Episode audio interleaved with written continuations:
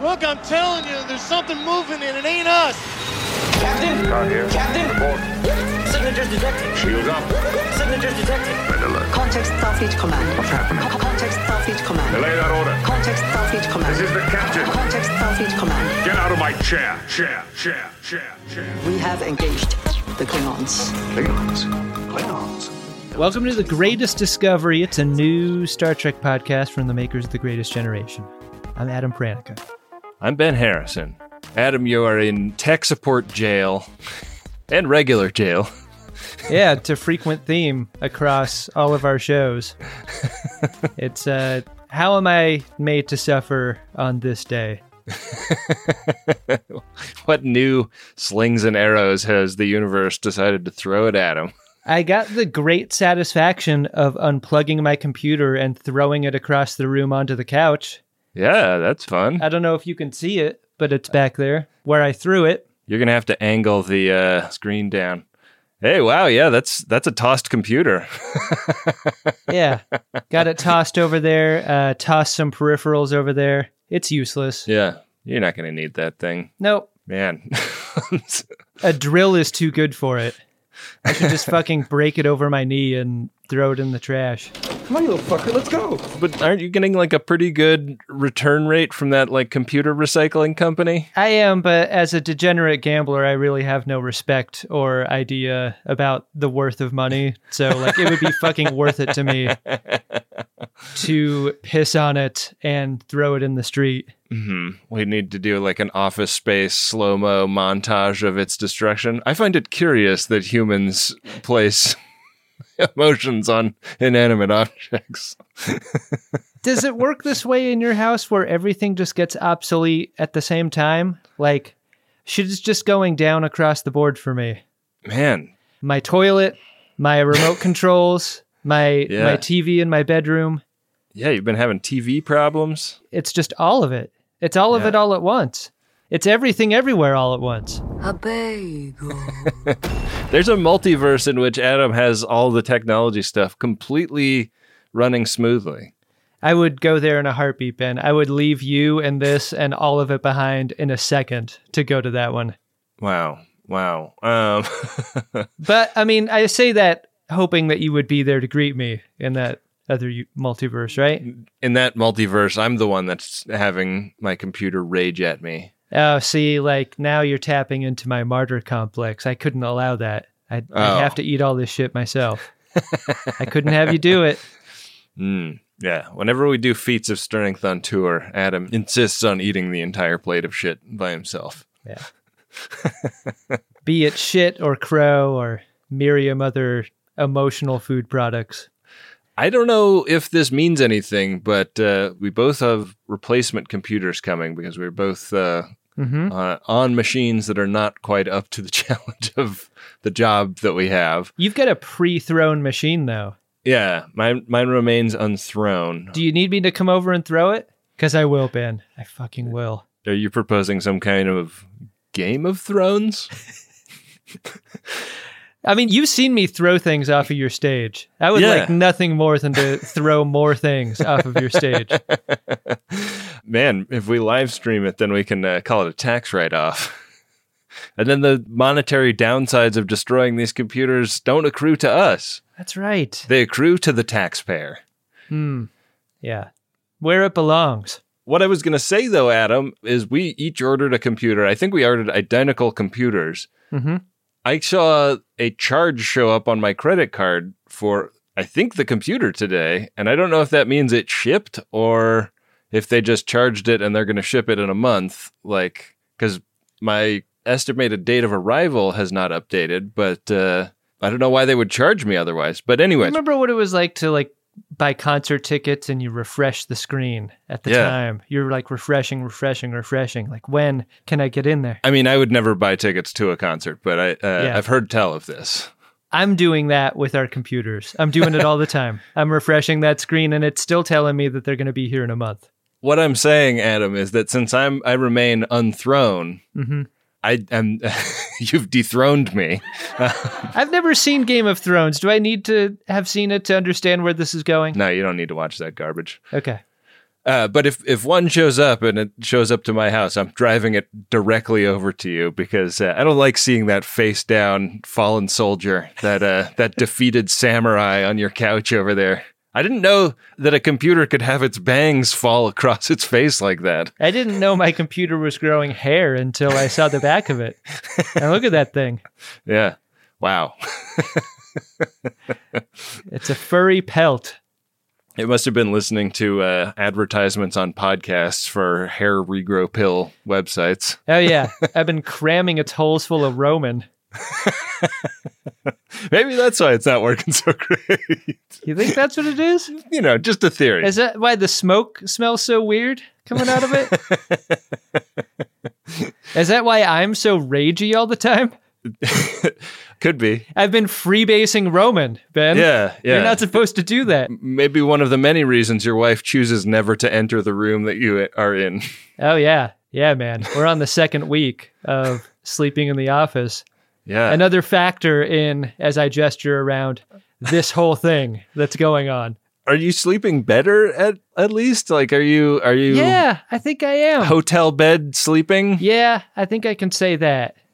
So there's some b- positive. That there is some sunshine there. Ben, you're right. Yeah. That is on the plus side. I am sleeping better. I want you to hold on to that and put all the other stuff out of your mind and just totally wrap your arms around. Man, I am sleeping great right now. All right, I can do it. I can do it. There- there's one good thing. Yeah. Thank you, Ben. Because listen, man, today's episode of Star Trek: Strange New Worlds is a fucking bummer, Yeah, and I uh, I need you to be in a slightly less apocalyptic mood to go through it with me. I'm ready to go through it with you, Ben. All right, It's not too bleak for me. all right, all right. All right, I'm in. It's season one, episode nine. All those who wander. We get an Ahura's log to start things off, and it really feels like it's her last ride. It does. She has been shrunk down in uh, "Honey, I Shrunk the Kid" style death ray, but Mm-hmm. she's uh, on the table among bagels and fresh fruit, and looks like there's some tomatoes there, maybe some locks with uh, cucumbers cut up on it. She's real little. If you're on this crew and you don't like Pike's cooking, you're in real trouble. Ooh, you're fucked. Yeah. Could you imagine? Like, I- I wonder when we're going to get that storyline. Like, the Yeah. senior staff crew person who has been keeping it a secret all along that that they do not like Pike's cooking and they are just choking it down. Yeah. There's a small subsection of the population that has a genetic difference that makes cilantro taste terrible to them. Mm-hmm. Uh, our friend Chris Bowman of the Let's Drink About It podcast, a member of this group, I have always wondered what it's like if you grow up in like Thailand or Mexico and you have the cilantro taste bad to me gene. I mean, you're just hamburger person at that point. yeah, you're just like, I only like American food. I wonder to what extent that is less statistically probable in countries where the cilantro is abundant, you know? Yeah, maybe it's less statistically probable that you're the kind of crew person that hates Pike's cooking if you get stationed on the flagship. Yeah. Yeah. This is uh it's a going away party of sorts. I love this. Like Yeah. you ever go back when you worked in an office, you ever go to like someone's birthday party that was also like a shared occasion for something else and you feel a little bit bad Yeah. that the shine was shared. Like that's what this Yeah. is, because Cadet Gia and Ahura are there to be celebrated as departing cadets, but Ensign Duke is getting pipped to lieutenant in this very same party. I know. Ensign Duke, front and center. It does seem like maybe that should be a separate function, you know? Gotta say, Ensign Duke as a name, great name. It's a good name.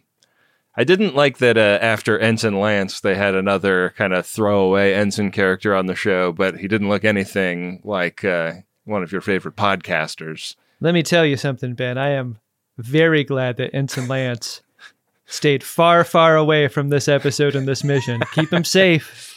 But wouldn't you like to see him get a promotion? I want to see him live. Live, damn it. live to see the next episode, Ensign Lance. Hmm. Hmm. He's too beautiful to die. Yeah. this mission that they're on while they're having this celebration is uh, to drop some Vidian power cells off at uh, space station K7. I was immediately really worried about the people of K7. Are they sick? Are their organs falling apart? Do they need to steal other people's organs to make themselves stay alive?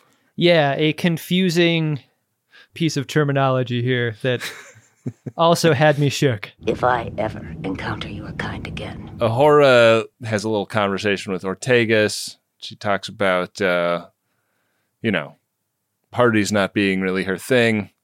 I feel like Ortegas is kind of just like, you know, there's a required amount of fun that you're supposed to have at parties.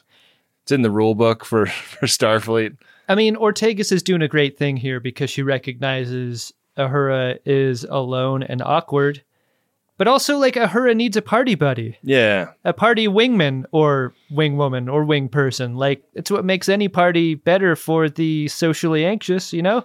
Yeah. It's a big help to those of us in the socially anxious community. And uh, Or just a great big gummy, Ahura. Like turn away from camera, My assignment to Enterprise is over. throw that thing down the hatch. Instead, she gets one on one with the captain, which I feel like is maybe more intense than having a party buddy. It would be with your standard issue captain, but Captain Dad is there to give maybe the ultimate parental style safety net. Like, look, kiddo, like uh, we're gonna miss you tons when you go off to college or whatever, but you can always come home is the message, and that is a really nice thing to hear. Yeah. I did see Cadet Chia, the other person that's been on rotations on The Entrepreneur, like looking at this from across the room Yeah. with rage and jealousy in her eyes. God fucking damn it. She can come back whenever she wants. What am I? Chopped liver? I've been doing the rotations. I made an impact. I'm Cadet Chia, god damn it. Yeah, I mean, I don't remember any of Cadet Chia's exploits, uh, and I was looking very closely to see if any would happen in this episode. and I think if you got to pick one, Pike chose the right one Yeah. to extend this courtesy to. They get word that there is a priority one message coming in from Starfleet. They're going to be changing missions mid flight. And Pike uh, clears out the party and wants everybody from his senior staff to join him in his quarters. Right. There's some pushback about Lon joining, though, because uh, Lon is on some kind of personal slash medical break. It's with Dr. Sanchez again, head shrinker. Right, but this is a mission important enough to recall her from whatever that is. And when she arrives, the food has not been put away. Yeah. I mean, these brunch hours go for what, like between four and six hours? Right. You can still get in there if you want. Yeah. They knew she was coming, so they saved a plate. I love it when people save a plate. You're going to want to try the omelet and the bacon. The continuity of Mabanga loving waffles is a thing that I just fucking love. it is almost the main thing about Mabanga. Yeah. I got some frozen toaster waffles this weekend in honor of Mabanga. How about that? I haven't had a toaster waffle in a long time, but I used to live off of those guys. You know what my wife did, which I've never seen before? She took it out of the toaster, got cream cheese out of the fridge, and spread cream cheese into all of the, the waffle sockets, Into the hose. into the hers, and then uh, ate it unsweetened. She just ate it with, with cream cheese. Do you write that off as a, uh, a pregnant person's No, taste interest, or is that just what how she does it? neither of us had had a toaster waffle in each other's presence. Like that is how long it's been since either of us had a toaster waffle. And she's like, "This is how I always eat them." Nice that a long term relationship can still surprise each other. Yeah, this is how we keep it spicy. Going to the fucking grocery store and getting Eggo. Eggo won the waffle wars, didn't they? Do you remember? Like in my household, we didn't eat Eggo. We got the red plastic bag of square waffles. Do you remember those? Oh, I don't think I know about square waffle. And they came in tiles, basically tiles of four. uh-huh. oh, and you have to break it off. You'd open up the bag, and it's like a bread bag, basically, with a little twist tie. You open them up, and you break off a couple, and you throw them in the in the toaster. And because they were square, I don't know. It felt feels like you got a little more waffle for your money there. Yeah, yeah. It's better for shipping for sure. Yeah. You get some dry edges and some moist inners, and oh boy, you, you just get the whole textural landscape there. Those Wow. are great waffles, but I don't think you can find them anymore. I think Eggo won. Then now Eggo's all you can get. RSVP square waffle. Yeah. Yeah, I miss those square waffles. I would not put cream cheese on a waffle though. Yeah. Without syrup is what I'm saying. Extra syrup. I like cream cheese and jelly. You ever do that? Whoa. I do that on a bagel. I didn't uh, Yeah. I took a bite. I didn't dislike it. I thought it was pretty good. Yeah. Yeah. I like that on a bagel too. A bagel. Well, this meeting uh, is all about the kind of conundrum of this mission because these Vidian power cells are going to end of life if they go divert and go do something else. So that's one consideration. But the other consideration is there's this starship, the USS Peregrine. It crashed on a L class planet, Vallejo Beta 5. I don't know why they couldn't have gone with Vallejo Epsilon 40 in honor of Vallejo's native son, E40, 40 Fonzarelli, greatest rapper alive. Just let me know when you want me to come back. But they call it Beta 5, and they say that this is, I couldn't quite make it out. Was it a Sumber class ship that they said it is? I mean, I heard somber, and I don't know if I want to be assigned to a somber class ship. I want to be assigned to a brunch class ship like Pike's here. Yeah, yeah, it seems much more fun. Yeah. Oh my god, this is delicious. Told you. but yeah, it's a, it's built out of the same stuff as a Constitution class, and it's very fast. But if they divert to go rescue this ship and its crew, the power cells will be junk, and that means that uh, Station K Seven will die because uh, they need these power cells to live. Without them, the whole space station goes dark. Including life support. Did you get the sense that because the somber class ship could slowly and sadly descend to a planet surface whenever it wanted to, that the Connie could also do that? The entrepreneur class ship could also make landfall, if you will. Yeah, what did they call that in, in Voyager? Blue alert when they go to Yeah. landing on a planet mode. Commander Tuvok to all hands. Go to Blue Alert and report to Code Blue stations. There's a color for every occasion. Yeah, anyway, it got me curious. yeah. Would like to see if they ever give it a try. Let us down easy, Commander. You know what else I'm curious about, Ben? They're serving bacon at brunch. Mm-hmm. Did that bump you a little bit? You think that's real bacon? think it's got to be real bacon. I, th- I might be shit bacon. It's pretty good for shit. You know what that means. I don't think there are any Jewish people on the senior staff of The Entrepreneur. What? Yikes. Now I'm against this show. Yikes. okay. Yeah, yeah. If we get to uh, interview anybody from the production staff of this, we're really gonna take the wood to them. A big wooden cross. The plan is to split up. That's what they agree to in the room, right? Yeah. I advise we send a landing party.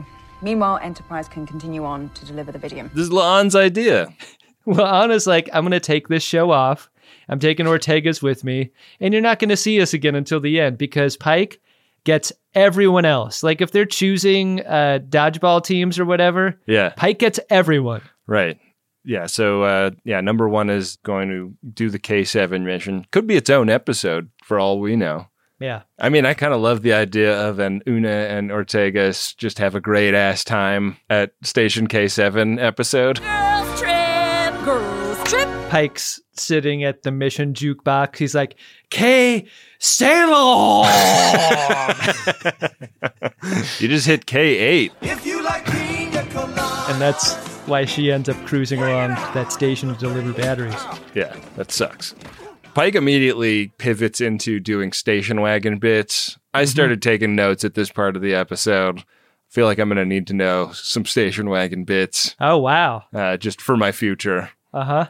Chances are, Yeah, I mean, a shuttlecraft is really the family truckster of conveyances in Star Trek, right? yeah, it's- it super is. It's the people mover. And they cut right to a pair of them, like transitioning from space to planet surface at uh, planet Vallejo Beta 5. Wow, what an experience this was. Yeah. Pretty rocky road down to the surface and a really great reveal. Like in the room, you hear how similar the Peregrine is to the entrepreneur in design, but until you see the ship crashed on the surface, Yeah. wow, pretty breathtaking sight. This is, I mean, we've talked about it all through this season. Just best in breed special effects. It just looks so cool. It's so exciting. Like the shuttles are like making really close passes at these craggy, snowy mountain peaks. And their ability to do away missions where you see all of the like environmental stuff that's going on around them and it doesn't just look like a Sears garden center or a bunch of foam rocks. It's fucking amazing. New Star Trek really seems to be into Ice Planet Yeah. as a location for away teams. And it made me think about how obvious that must be. Like, most planets have got to be ice planets, right? Yeah. They're either gas giants or ice planets. Which means if you're landing on one, it's going to be an ice planet most of the time. Yeah. Yeah. I like it. I do too. This place is cold and dark, and Hammer loves it. He's not wearing stocking cap or gloves. No. He loves this shit. He like pulls his shirt up over his head and starts winging it around uh, over it. He loves it. Reminds me of Andoria. I mean, if Ortegas was there, she'd be peeping the bare midriff of Hammer walking through the icy wind. Whatever tweaks your freak, pal. Hey, if we ever get podshop.biz back up and running, we should have a, an Ortegas themed midriff shirt. Oh, yeah. that sounds like fun. What would we call that? I mean, we'd have to call it the Ortegas, right? Yeah. What else could it be? The Erica? Yeah. I mean, when I think of Erica, I'm thinking of uh, Red Dawn. Yeah. Oh man, is that what it is? It's a it's a re- it's our f- our infamous Reton Erica shirt, We're bringing it back as a midriff. but this t- but this time it's Ortega's face. I have not worn my Erica shirt since ex producer Robs was caught with the Erica as his lock screen on his phone. And, Yeah, and a Lyft driver took great umbrage at seeing that. yeah. It's a going to sleep only kind Yeah. of shirt. Yeah. Producer Emeritus Robs. It's like being in the Marines. Once you've been an Uxbridge Shimoda person, Yeah. etc., etc. He spilled some laughs in the same mud. So they walk up to this starship, and they're not getting life signs per se. if you had to always call a person by their correct rank and name hmm under penalty of drinking, I would be smashed every day on Star Trek Starfleet tradition. Yeah. because Spock does that thing where he calls Duke ensign instead of lieutenant and he fucks around with the rank and he finds out. It's unfair because he's in an away team outfit that doesn't have an obvious rank insignia on You it. can't see the pips. Yeah, that's all covered up right now by the leather jacket. You the jacket. They covered it up by the jacket. they do kind of look like a motorcycle gang, like walking around in their black leather jackets they really do. with their fucking motorcycle goggles on. I wonder how little of the sound they use for the walking around because it's all squeaky and leathery when they're in motion. yeah. They're all looping this later. Give us the leather cut. Man, this is going to be a hike. Geothermal anomalies have forced us to land several kilometers from the Peregrine. So we're quickly. This area is highly volatile. Man, that makes me wonder if the jackets are made out of something that just looks like leather on camera. You know how like grocery bags in movies are made out of vinyl? Like it's vinyl that looks like brown paper. Oh, I didn't know that. Yeah, so that it doesn't crinkle. Give me some of those vinyl bags. Yeah. That's what I want. I mean, a prop department shopping bag would be a very fun thing to have. Really would. But uh, yeah, so that's my idea of fun. Laon finds what I thought. I watched this over and over again. I thought it was a severed arm. Is it a severed arm sticking out of the snow, or is it a whole body that is like just show an arm? I think it's a Vori that's turned face down, and uh, you only see their arm in front there. Keep your top low and your glimpse wide. I thought I glimpsed just the arm. Yeah, I think that that person just went into the hereafter. Yeah, we get bloody arm to theme. One of the rare. It, it's kind of a tone setter, isn't it? Like for the gore, we haven't really gotten much of Yeah, this season.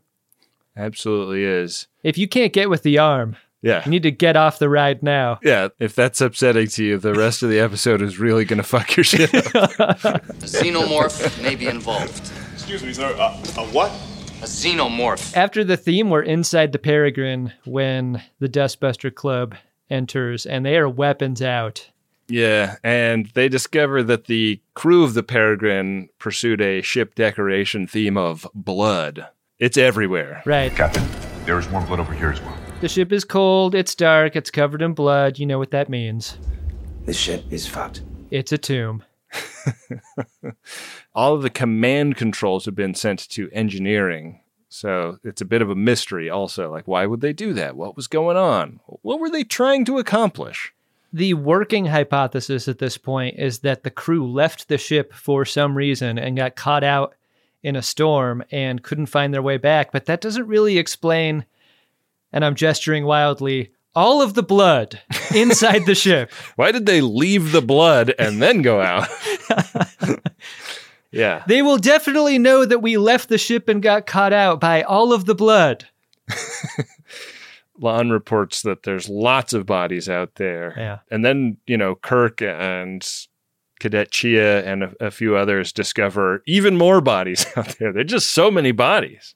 I really love the Bill Paxton energy that Sam Kirk brings to uh, all of his scenes.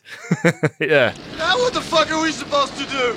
We're some real pretty shit now, man. I really dig his whole deal.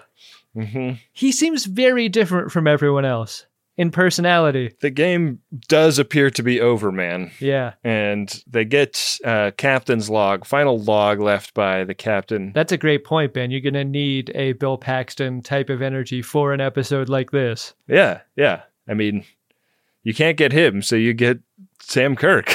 Yeah. That's Hudson, sir. I'm Hicks. the captain's log is pretty haunting here. Yeah. It's a like, hey, so uh, we accidentally sent that distress call, and if I could do it over, I would send a "Don't come and rescue us" call. This is low key one of my favorite moments because in stories like this, I love the log that they find, the diary or whatever, like Yeah. with the last page almost unfinished. Drums, And this log is chilling. drums. She describes three castaways that they found on the surface: a human girl, an Orion, and an unknown humanoid. And the end of the log is basically like, well, if you're hearing this, I'm dead, and you completely fucked up by coming to look after me. Stay away.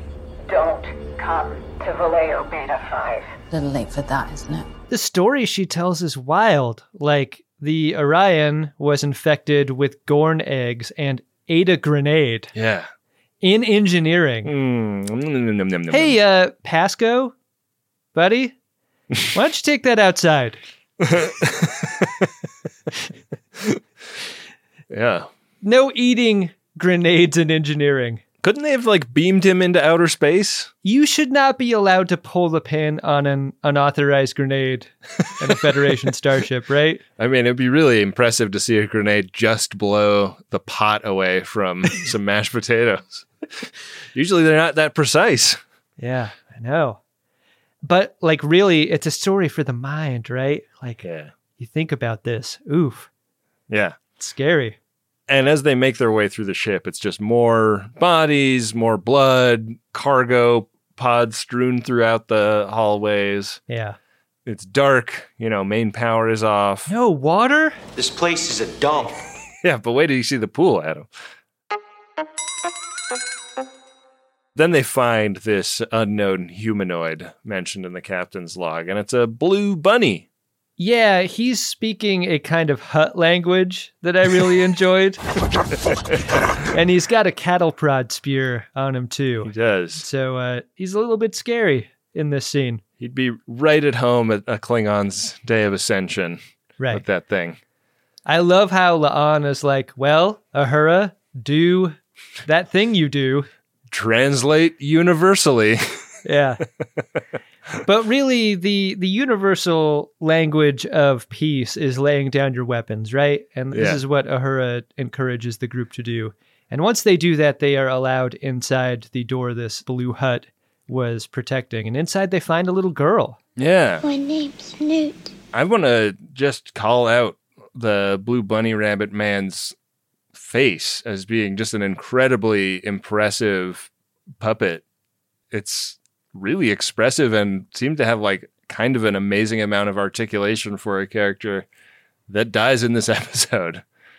I felt the same way, and not just for this scene, but the scene that comes later. I was very surprised to feel moved by his expressions. Yeah, they did a great job with this guy. Yeah. So this little girl is named Ariana, and she named the blue guy Buckley, but nobody understands Buckley. No. There's a scene in the Peregrine Six Bay where Nurse Chapel is kind of poking the Vulcan bear, asking Spock what he's like when he's mad. Mm-hmm. You know, you wouldn't like him when he's angry. it's basically the vibe I'm getting. The reason Spock is there is because Lieutenant Duke took a fall, and uh, Spock is there to get some bandages or something. Yeah. Seems like a flimsy excuse to go see what Chapel's up to, Spock. I don't know. The guy burned himself really badly at him. I wouldn't call that a, an excuse. I mean, I, that's a burn in Spock's favor. Hey, hold on. I'll go to Six Bay. You stay right here, Duke. I'm just mad that they split Ortegas and Chapel up. Like, I, I feel like this episode would be so much more interesting if they had some scenes together. Uh, yeah, but that is not a thing that the show is pursuing. So I don't Hmm. know why they would do that. Hmm. Hmm. Yeah. It's not, huh? No. Polls on the internet would say otherwise. They have a little mini conversation here about getting angry and specifically the utility of anger. Like you can use it to throw a computer across a room Mm-hmm. if you want. Yeah. Make yourself feel better. You can get back into the mood to make a podcast. Yeah. Yeah. It's good to get mad sometimes. Chapel sees the utility in it. Spock, in this moment, does not yeah. before heading out the door. down in engineering, Hammer and Ahura are going to start working on booting the ship back up. And uh, Ahura's theme in this episode is what is she going to do after Starfleet? And Hammer starts the process of kind of talking to her about why she doesn't necessarily think Starfleet is the uh, end of the road for her. Hammer is kind of magical because he's got that, you know what your problem is energy without being, you know what your problem is guy, you know? It's a gift. Yeah. I like him a lot and I hope he sticks around forever. Yeah, I agree. I mean, we've seen lower decks, we know what's possible. People tend to find their way back around in Starfleet. Yeah. I mean, hopefully Hammer kills his dad and returns to life. Once you know, you can never go back to being the man you were before. Works for me. Tell me, tell me. up in Six Bay on. I mean, she always plays bad cop. No such thing as a good cop, but uh, she always bad cops, and uh, she's bad copping Ariana Right. about you know what's going on here. Where did the Gorns go? What's the status? W slash R slash T Gorns. It seems like everybody's dead, so it must be the Gorns, and uh, and you're the only person alive, so you need to tell me. Mm-hmm. And uh, Mabenga has a uh, interesting slip up here where he gets in between Lieutenant Nunyan Singh and uh, refers to Ariana as his daughter. I heard him refer to his daughter as Waffles, which was a very telling slip of the tongue. Hmm, Freudian. Mabenga, you, you got to pack some protein bars or something Yeah, you're getting hangry. on these away missions. but also, like, hey, maybe you could help this girl instead of like making the trauma of this experience even worse for her.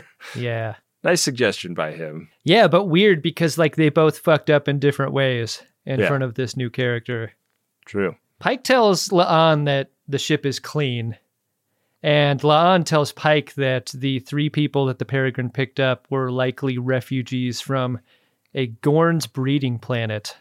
Yeah. And uh, it means that there's most likely only one Gorns left because that's how they operate, right? Like a bunch of Gorns can be in a place, but they're always going to be fighting each other for top Gorns.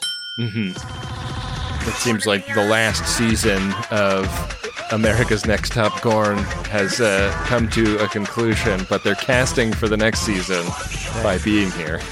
Yeah. Even one Gorns in this situation is extremely dangerous, and this is something that Laan makes crystal clear. Stay frosty and alert. We can't afford to let one of those bastards in here. As this is clarified, we cut down to Spock, who is by himself in a creepy hallway. I guess he's looking for Lieutenant Duke at this point. I guess, but I, the way I saw this scene is what was like he just kind of heard a rustling and went to investigate. Yeah. He can't leave a rustling unchecked. Yeah. It, that hole that uh, that rustling is coming from has like a stream of blood leading up to it, but it seemed too small for a, a person to go through. This sequence especially really felt like Resident Evil to me. Like when we're just following flashlight beams and Yeah. it's just trails of blood. Yeah. It's tough. And then weirdly, there's a red garnet. like, why is that uh, the the currency in this game? There's like an interstitial scene of a door into another compartment opening. Yeah, yeah. So back in Six Bay. So much of this episode takes place in Six Bay. It doesn't really feel like a Six Bay episode, but it really revolves around that part of the USS Peregrine. This is a redress of all of the entrepreneur sets, Yeah, and yet they feel totally distinct and weird and scary. Totally. I mean, and it's not just because of the lighting, like your Dutch angling, all Yeah. of these compositions, and they're just a mess everywhere. Like over on our hit Star Trek podcast, The Greatest Generation, where we have at this moment in time just recapped Year of Hell. yeah, And one of the qualities to those episodes was just how fucking messed up all the sets got. And when I watched this episode, I couldn't help but feel the same. Like the episode before this, they dressed everything in trees yeah. and like made things look like castles and whatnot. And this And is they didn't leave any of that stuff up. it's a different kind of mess, but it's Yeah. no less challenging. Also challenging is the selling of a puppet character like this blue guy Yeah. Buckley. And this is an amazing performance by a puppet because Buckley is sick. They, you know, find like goo and swollen veins under Buckley's clothing. And Hey, this would be a good category for the Larkin Awards for Strange New Worlds Best Performance by a Puppet yeah, in a guest role. yeah, it's wheezing. It's really bad. And Ariana is watching all this and knows what to do. But uh, Cadet Chia is not clued in. And Ariana doesn't like tap her on the shoulder and say, like, hey, you might want to like curl up in a corner and cover your mouth to muffle the screams. No, instead, she newts and goes around a corner to wait for what's going to happen. Yeah. Speaking of Newt, this scene with Nurse Chapel, like hiding, just felt straight out of Aliens. Yeah. because this guy has Gorn babies inside of him and they burst out. Hello, my baby, etc., etc. I like how they pop out in both directions. Yeah. Two of them that come out at the same time, like immediately turn on each other, too. Which is Yeah. like, I mean, like, this is obviously homage slash, you know, warmed over alien stuff. But uh, the idea that two aliens could come out of you and then fight each other is a creepy twist on an old classic. Yeah, I love this. Check, please.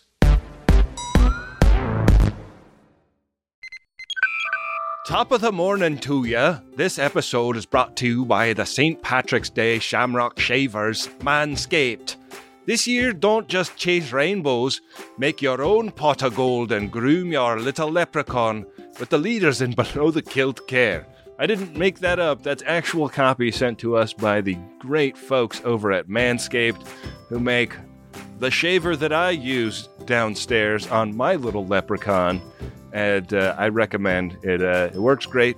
Uh, trimming the hedges in your Irish garden isn't just for below the belt. You can complete your look with their new signature Beard Hedger Pro Kit plus Handyman Electric Face Shaver. Everything they make is really good and high quality, and this new trimmer that they have comes with two interchangeable next gen skin safe blades. They've got one for a classic trim and a new foil blade to go smooth wherever your heart desires. So get 20% off plus free shipping with code TREK at manscaped.com. That's 20% off and get free shipping with code TREK at manscaped.com. This St. Patrick's Day, make sure your little hairy leprechaun is luckier than ever with Manscaped. I spent a lot of last week sick in bed, and one thing I was so happy I had when I needed something to eat but didn't really have the energy to cook myself something was Factor Meals. Got a couple of these in the fridge at all times, and they are delicious, fresh, never frozen, chef crafted meals. And they're ready to go in just about two minutes. And this is convenience food that is actually tasty and full of real ingredients and not hyper processed crap. And they got you covered all throughout the day. They got pancakes, smoothies, grab and go bites, and uh, you can get as much or as little as you need by choosing your meals every week. Plus, you can pause and reschedule deliveries at any time. So head to factormeals.com slash trek50 and use code trek50 to get 50% off. That's code trek50 at factormeals.com slash trek50 to get 50% off. Back for another game. You know it. What's going on? Just one more week till Max Fun Drive. Hard to believe. It's been a heck of a year since the last one. We're now a worker owned co op. We raised $50,000 for charity last year. And we've added a bunch of awesome new shows. But do you think we're ready to do it again? Absolutely. Lovely new gifts are lined up. The episodes will be amazing, and wait till everyone hears the bonus content. Yeah, plus they know to go to MaximumFun.org slash newsletter, so they're getting all the news. Oh, like that meetup day is on Thursday, March 21st. Then what's bothering you? Me? Oh, nothing. We're all set for Max Fun Drive to start on Monday, March 18th. I just didn't want you to see this coming. Check. What? Hang on. Most of the plants humans eat are technically grass. Most of the asphalt we drive on is almost a liquid. The formula of WD 40 is San Diego's greatest secret. Zippers were invented by a Swedish immigrant love story. On the podcast Secretly Incredibly Fascinating, we explore this type of amazing stuff stuff about ordinary topics like cabbage and batteries and socks topics you'd never expect to be the title of the podcast Secretly Incredibly Fascinating. Find us by searching for the word secretly in your podcast app and at MaximumFun.org. What? What? What? Sounds like nonsense. What is going on? Speaking of credible puppets, like this sequence here where they fight each other looks plausible. Yeah. I think it's a mixture of practical puppets and CG, and it's really well done. Yeah, it cuts together great. Nurse Chapel is up on a bio bed and makes like a force field around her to protect herself.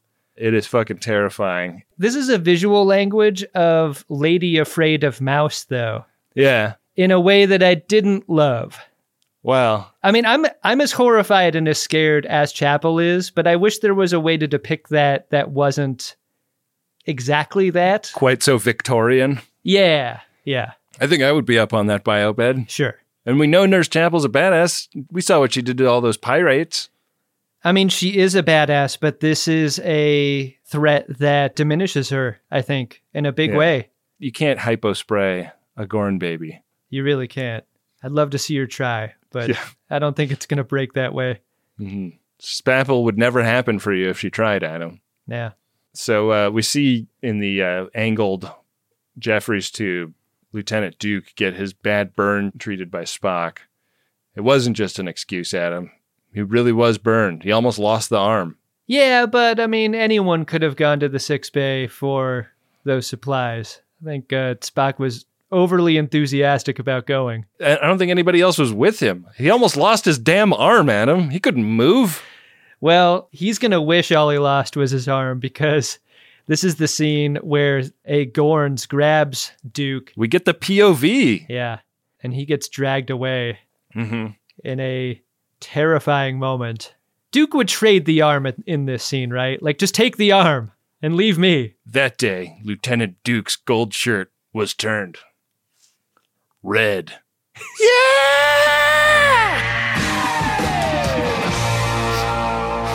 Ooh. You know whose uniform I really wanted to see red at the end of the episode was Chapel's whites. but that doesn't happen. No, yeah, she she she main, maintains her cleanliness throughout. Yeah. There is a very scary scene where she like cuts the force field and then gets back off the bio bed. Yeah. And is like not sure where the Gorn babies went. Mm-hmm.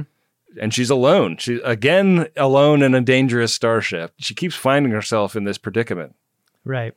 Laan finds her before too long and gives Chapel a weapon before they go off to find the girl. Watch the ceilings. Shoot anything that moves. I can handle myself. Yeah, I noticed. One thing I wanted Laan to say is like, why didn't you radio us when the Gorn babies came out of this man? Yeah. Somebody should have radioed. Like everybody else has been walking around the ship with their dick in their hand, unawares that there's Gorn babies running around now.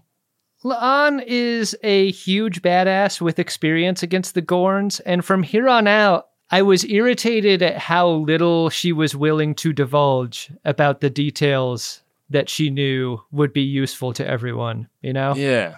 It feels like she's like withholding for dramatic tension and not because yeah. of anything else. Right. The big takeaway from this scene when they find Ariana is that, you know, smart girl, clever girl, she seeked out the coldest compartment on the ship because she knows that Gorns hate the cold. Yeah. They're sort of anti-hemmers that way. True. So there's three Gorn babies running around. They need to get the fuck out of here. But, you know, who knows how they're going to find them or what they're going to do. This is a great moment to turn all the power on and uh, that's what Hemra and Ahura do. Yeah, let's warm this place up. Let's get the let's get the heaters going. Team Hemora strikes again, huh? But you know how it is when you you turn on your heating system for the first time that season, and it kind of burns off all the dust. Yeah. There's kind of a, a smell to it if you haven't run your HVAC in a while. Very specific smell to that. Yeah. What Hemmer smells here is the smell of human blood on the radiator. and it's a pretty bad sign. I love a reference to smell though, because we never get that in science fiction in the way that I feel like would be real satisfying and, and really like complete the scene and how it feels to be there. If you and I ever ran a writer's room for the Star Trek Industrial Complex, up on the big cork board there would be a sign that says, What does it smell like? Yeah. What's that smell? for sure. Sam Kirk is falling apart in Six Bay, and Spock, Pike, and Mabenga are like, "What are we going to do about this guy? He, yeah. he may in fact be a liability." I could give him a sedative. He is really losing his cool. Pike's like, "You know what'll make him feel better? One of my famous speeches." but he doesn't get on the one MC to do a speech. Instead, he's on the radio recalling everyone to Six Bay. But here's the thing: like, if I'm elsewhere on the ship and I hear my captain's voice telling me to go to a place, I would like the full picture. I would like Yeah. to know if there are Gorns out there. But he doesn't say that. Yeah, l- let me know like what I might encounter along the way to Six Bay. Check my six. Insufficient, Pike. I'm always checking my six. And if any goo gets spat on your neck, wipe it off before you come to Six Bay. Right. I mean, before Hammer or Ahura can even like they didn't even get to the end of of Pike's appeal on the radio before this this Gorns drops in and like crushes a baby Gorns like a fucking cigarette butt. and then rockets some hot venom at Hammer's neck. So was that the Gorns that was born before and this is one of the babies that came out of the blue guy? Or is one of the babies that came out of the blue guy gotten big? This is the OG, I feel like, the original Gorns that was on the ship Uh-huh. back when they thought there was one. Right. predates the baby Gorns that were born, and now he's off establishing superiority over the baby Gorns. It's interesting. Gorns are one of the few examples in nature that one is not none. Right. yeah. yeah, I really want a Gorns hard drive. Yeah, that'd be great. Make me feel better about my information security. Yeah, then you can toss it across the room all you want. Yeah. Don't touch my hard drive, it'll spit venom at you. In Sixth Bay, they're talking about how they were not able to detect these Gorms. They're genetic chameleons. They uh, don't show up on sensors.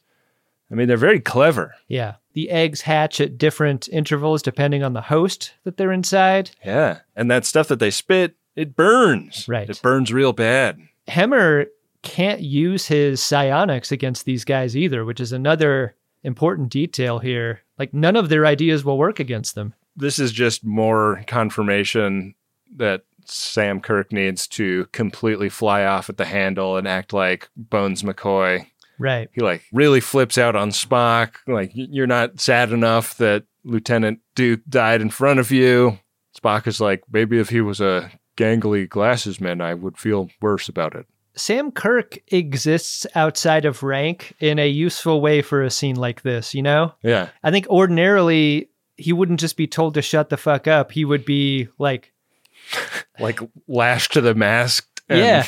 and whipped for his insubordination. yeah, but they can't really treat him like that. He's doing that shit in front of the captain. Why? He kind of burns himself out too, like, tirade done. Let's get back to the status report. Yeah. And the status is, I mean, everything on the ship is just about buttoned up. They just need to kill these Gorns before they can leave. There's two left. They're not working together. That's one thing that Noonien Singh is very emphatic about. They're going to be trying to figure out who is the dominant Gorn. And they also hate the cold. So that's enough to come up with a trap. And I, I did have one problem with this scene was that she's like, they're super duper intelligent, even at this age. Also, they run away from the cold and they're going to fight each other. And I'm like, uh, it sounds like they're mostly instinct based, Right. based on those two other things. Yeah. Doesn't seem like they're really galaxy braining, like, hey, if we just work together, these guys are done. I mean, but that's the downside to a hypothesis based on incomplete information, right? Like they only know what they know Yeah, and they can only take action based on what they know. true. This is the only idea they've got. So they're going to chill the ship down and force the Gorns into kind of a pathway and set a trap.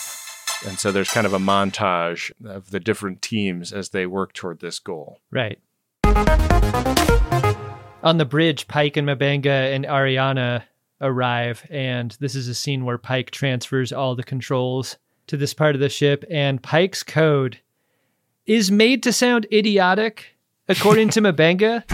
But my theory presupposes that in Star Trek, there's like six factor authentication, and the number is probably the fucking, like, the least Yeah. concerning. Like, I would want an easy to remember number in an instance like this because you're pulling my fingerprints and my iris and my voice and everything else. Yeah. You're sending a text to my communicator and you have to put that number in also. I, yeah, I'm not going to need a number I can't remember that's like Yeah. 40 characters long with symbols and shit.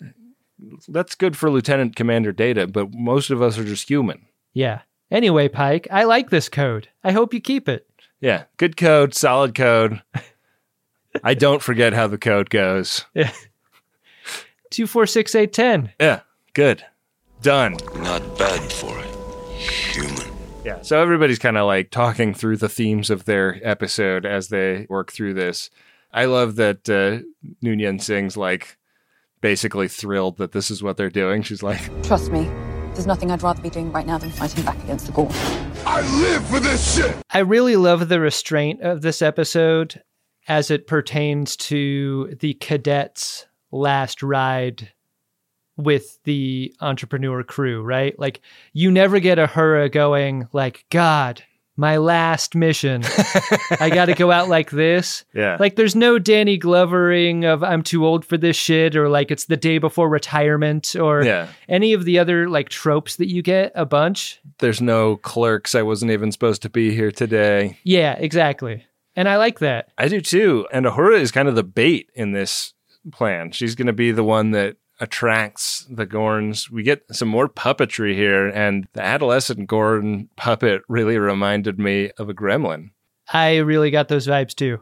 Yeah. It's like a combination between like an alien xenomorph, a gremlin, and a predator because it's got predator cam It moves around kind of like a cricket too, like with Yeah. its shoulder blades and rear legs. It's an interesting combination of all those things. It really is. And the way they attract the Gorns is always by attacking them. They're attracted to aggression.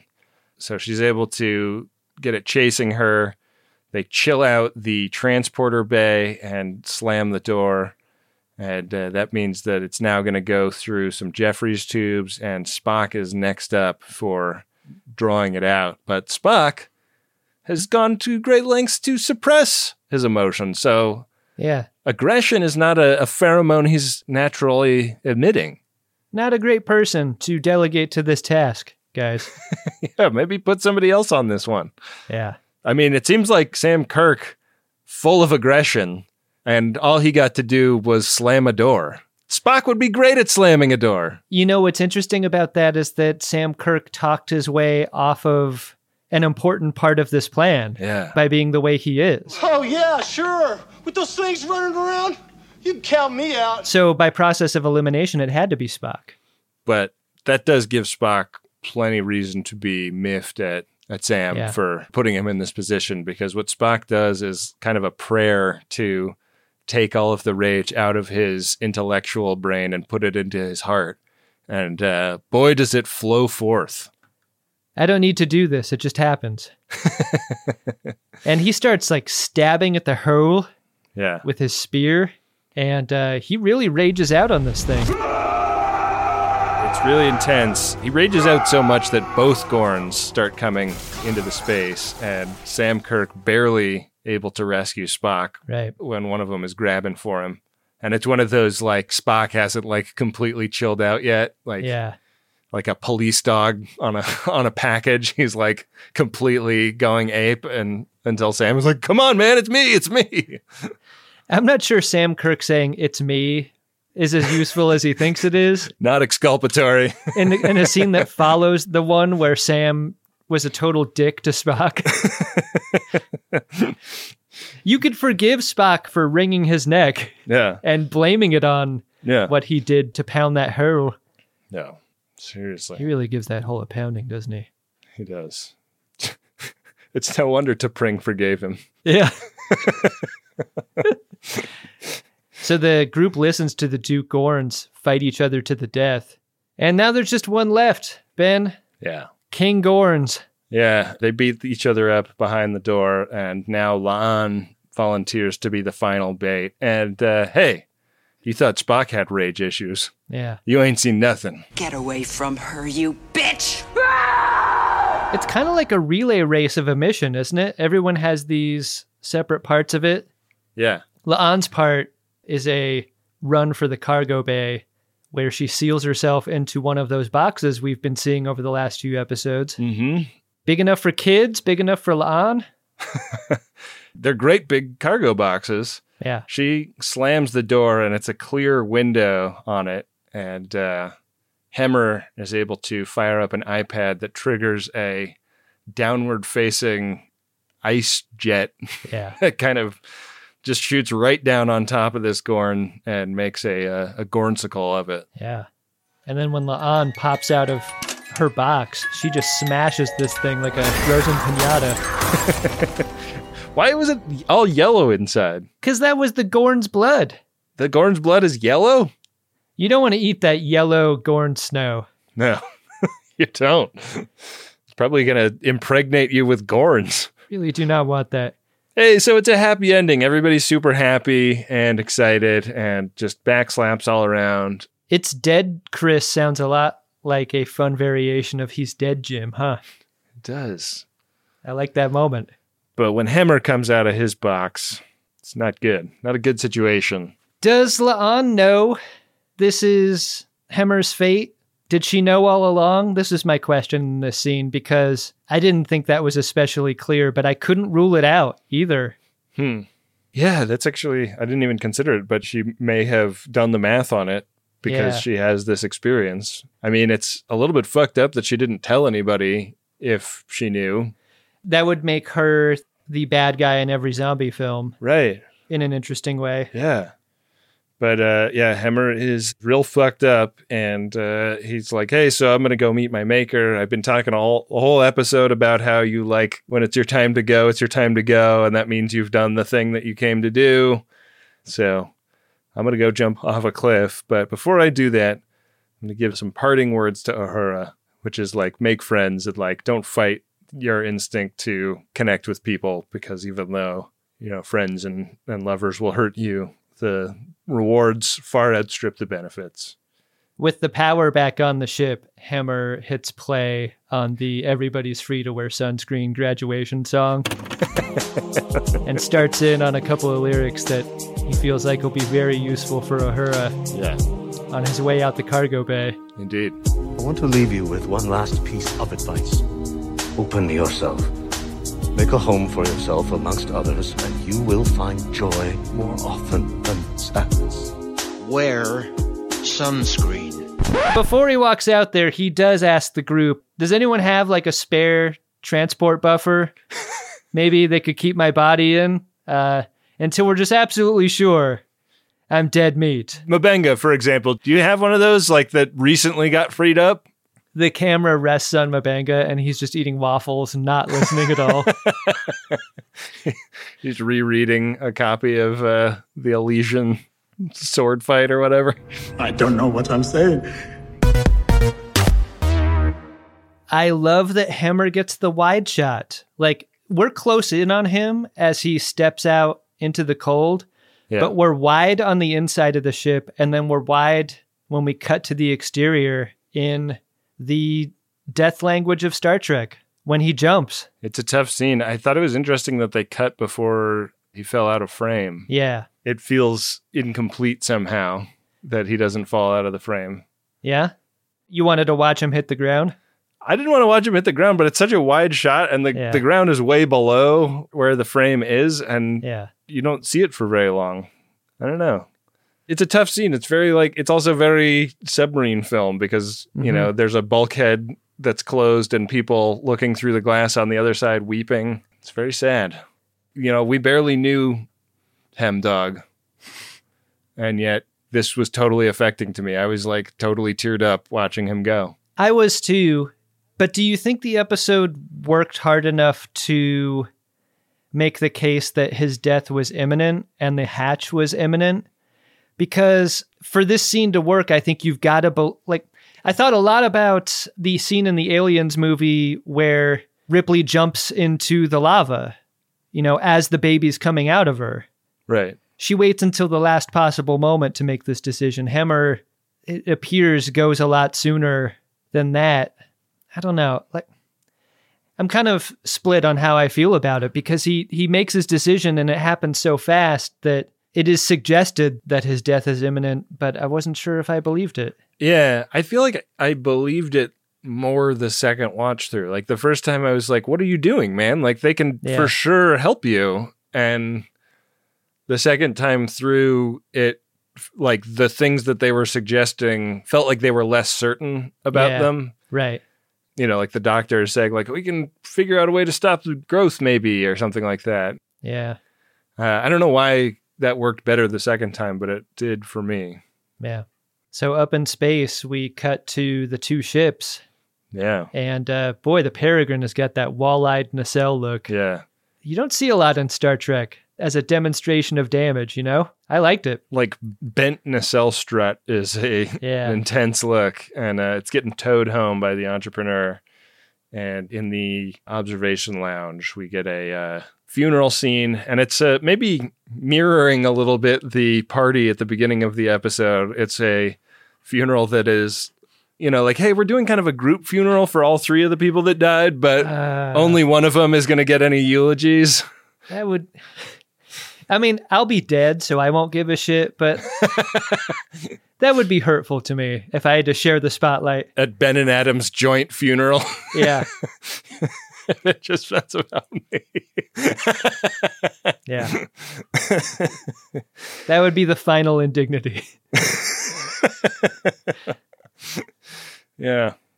I haven't been to a lot of funerals. Lucky. But the eulogies that really affect me are the ones like Ortegas is doing here, like where you get to know the deceased in an interesting way and you also get to understand the eulogizer in a way that relates to that person. Yeah. And I thought Ortegas did a great job here. Ortegas did a great job. Ahura did a great job. I mean, Ahura's speech uh, about Hemmer having been sent there to fix people. And Mm-hmm.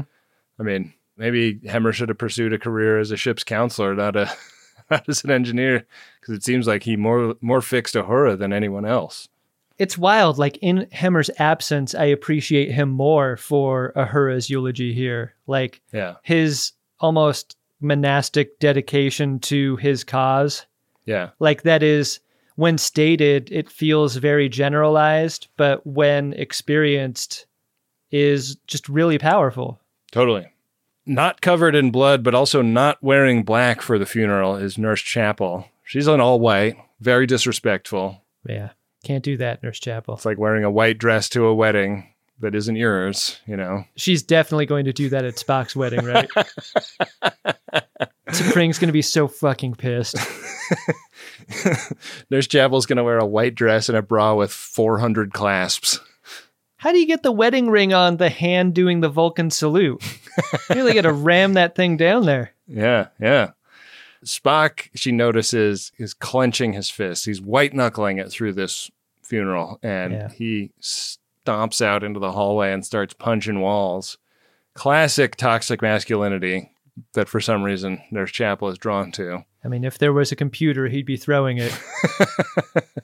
He's really falling apart. Yeah. And Chapel is there to put the pieces back together. I really love the shot sequence here, Ben. Like down on his fist, shooting up, and then shot reverse shot of Spock and Chapel. Like the the coverage of the realization of what's happening here, I Mhm. thought was really elegantly done. Spock is really pissed about having had to let his rage come up to the surface and Nurse Chapel is trying to be a good friend to him, trying to talk him off that emotional cliff and also trying to do the like it's okay to not be okay thing. Mhm. Like that's part of being human. Yeah, she tries to marin him the way you marined me at the top of the show. Uh-huh. Great friend. That's Chapel. But there's that moment after this hug, Ben. I think all hugs can go in a direction at their conclusion. And there's a moment after this hug where it could go in a different direction than where it does. But that's the moment where Spock turns away. Yeah. And then she has like a little notebook in her hand and she crosses his name off and then the next one on the list is Ortegas. It's not happening, man. So that was that was kind of interesting, I thought. Here's a question. When Spock was on the ship summoning his anger, was it only anger that he summoned, or was it the full spectrum of emotions that he sent out of his brains? Hmm. Because I think it's very interesting to think about which direction the show goes in the next episode with him. Like, did he just bring them all, or is it just the bad stuff? Yeah. Because he needs a hurl to take it out on Ben. Yeah. Yeah. He's, he's going to go back to his quarters and get out his uh T'Pring shaped flashlight. Jesus.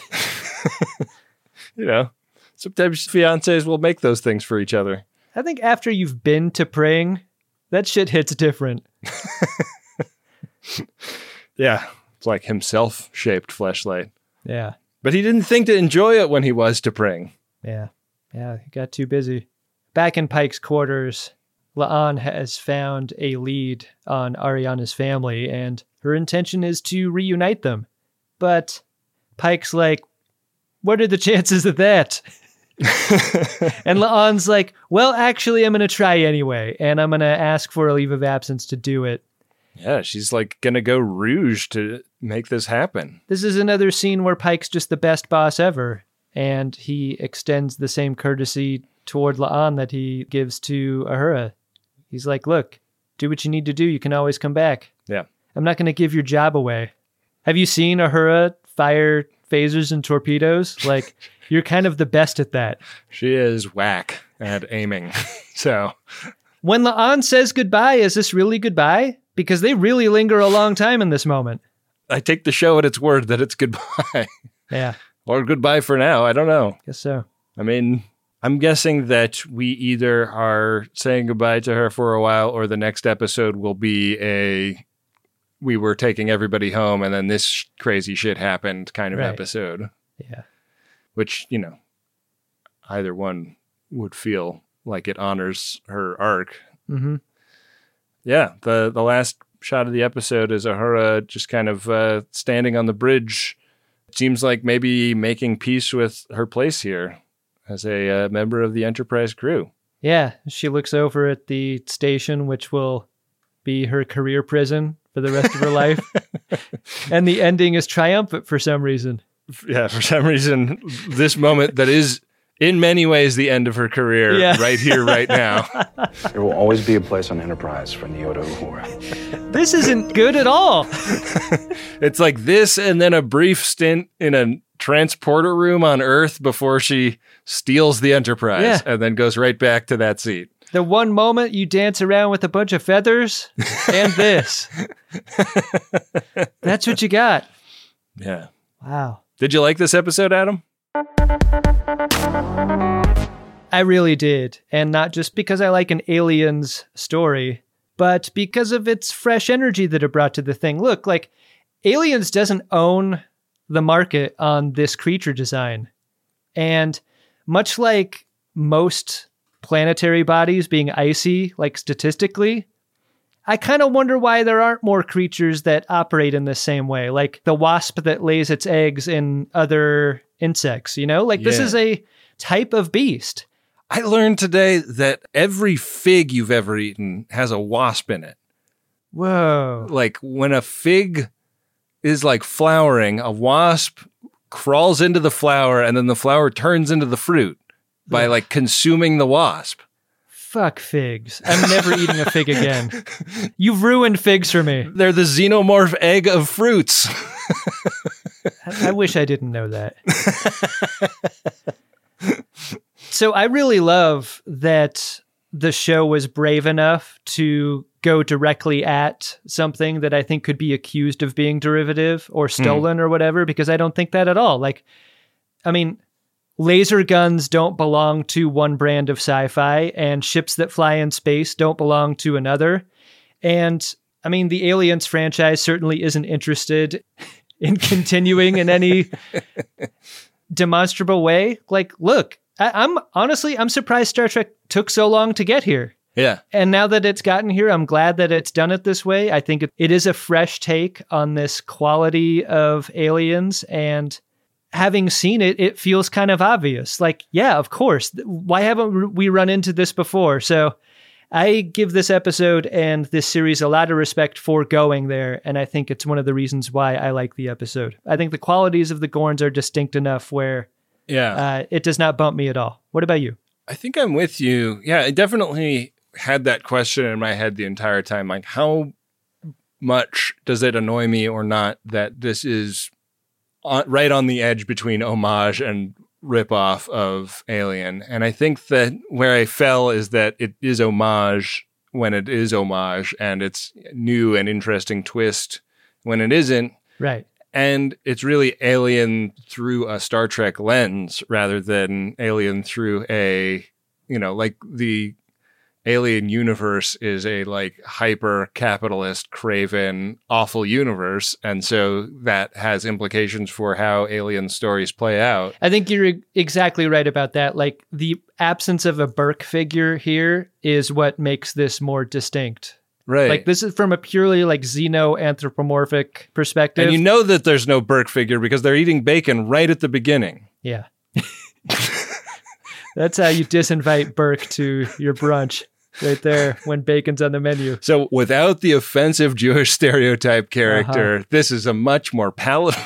no, uh, no, but I think I think that uh, it it does bring its own unique flavor to it, and I was really amazed at this show's ability to say goodbye to a character that I feel this new about, but also I feel like I'm going to really miss because uh, I feel like we we were just starting to get to know Hammer in a way that I was excited to learn more and Yeah. to have a character taken away in a moment like that feels like a really brave choice on the show's behalf. Maybe one day we will return to Vallejo Beta 5 Hmm. and visit our old friend Yeah. whose body is in the ice, preserved.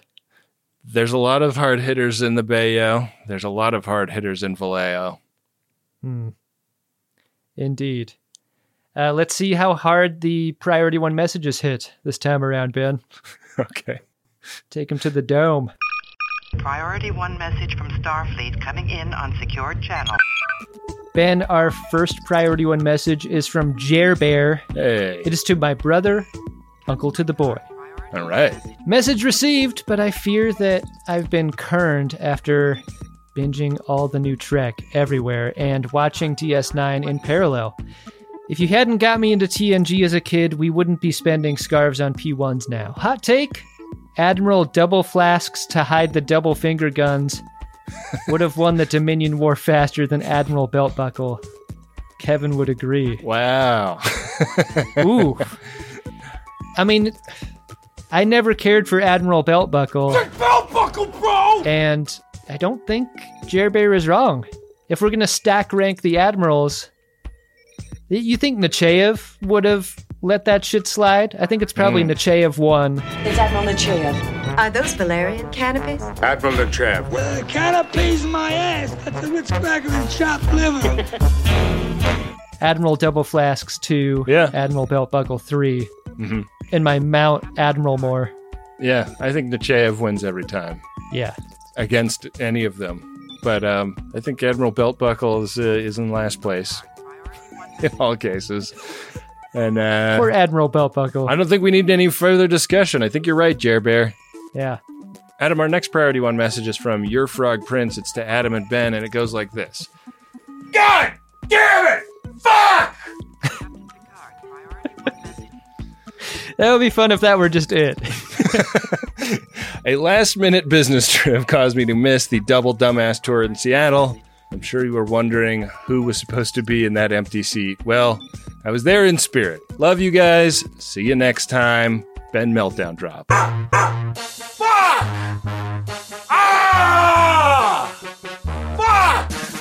Ben. Gon' give it to you. He gon' give it to you. Ben. Gon' give it to you. He gon' give it to Wow. Wow. You know, I actually spotted a tweet from Your Frog Prince that they got tickets to the Double Dumbass streaming spectacular Excellent. right before we hopped on the mic. So I think uh, Your Frog Prince is going to play a makeup game. A lot of those old Seattle theaters are purportedly haunted, so Hmm. I didn't necessarily think that was your frog prince Yeah. floating around, but uh, right. could have been. Could have been. Just a Your Frog ghost. Yeah. Well, if you'd like to get a priority one message on the show, you can do it at any time by going to maximumfun.org slash jumbotron. Hey Ben, what's that, Adam? Did you discover yourself an Edward Larkin? I'm gonna give it to Chapel. Gotta radio up when baby gorns start bursting out of chests. Yeah. Everybody needs to be made aware of the situation, and there's just no excuse for not having your communicator on you at all times in an away mission like this. If you see Gorns, you need to say Gorns for sure. I think this was emblematic of how scared she was. Yeah. I mean, Pike lost the thread too. He should have put it on the one MC. Yeah. You should have put it on the glass. Yeah. Yeah. My Edward Larkin is Mabanga, the waffle king of the entrepreneur. when you call back the waffles, Yeah. uh, th- that was a really nice flourish there. Yeah. A very tiny bit of character development from Mabanga that I really enjoyed.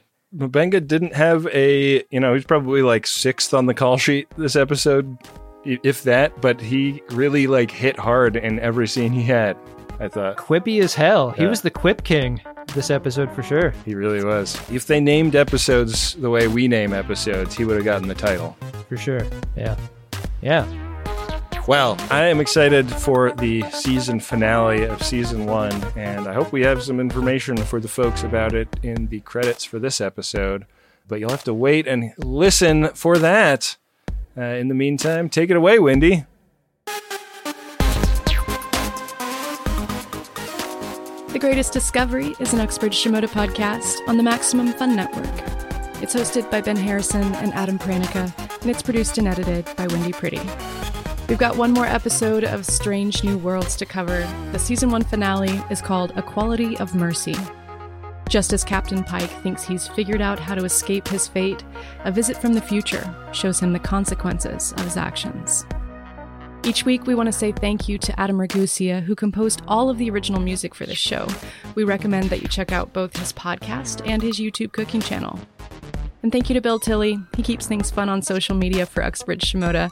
Make sure you're following at Greatest Trek on Instagram and Twitter, and use hashtag Greatest Discovery to talk about the show online. If you're listening the week this episode comes out, we are planning a Q&A for after Strange New Worlds wraps up, and we'd love to get a question from you. Send in your question for Ben and Adam to answer by way of a five star review on Apple Podcasts. If you're interested in supporting The Greatest Discovery, we really appreciate that. You can become a member and get access to all the great Max Fun bonus content over at MaximumFun.org slash join. Thanks for listening. We'll be back next week with more of The Greatest Discovery.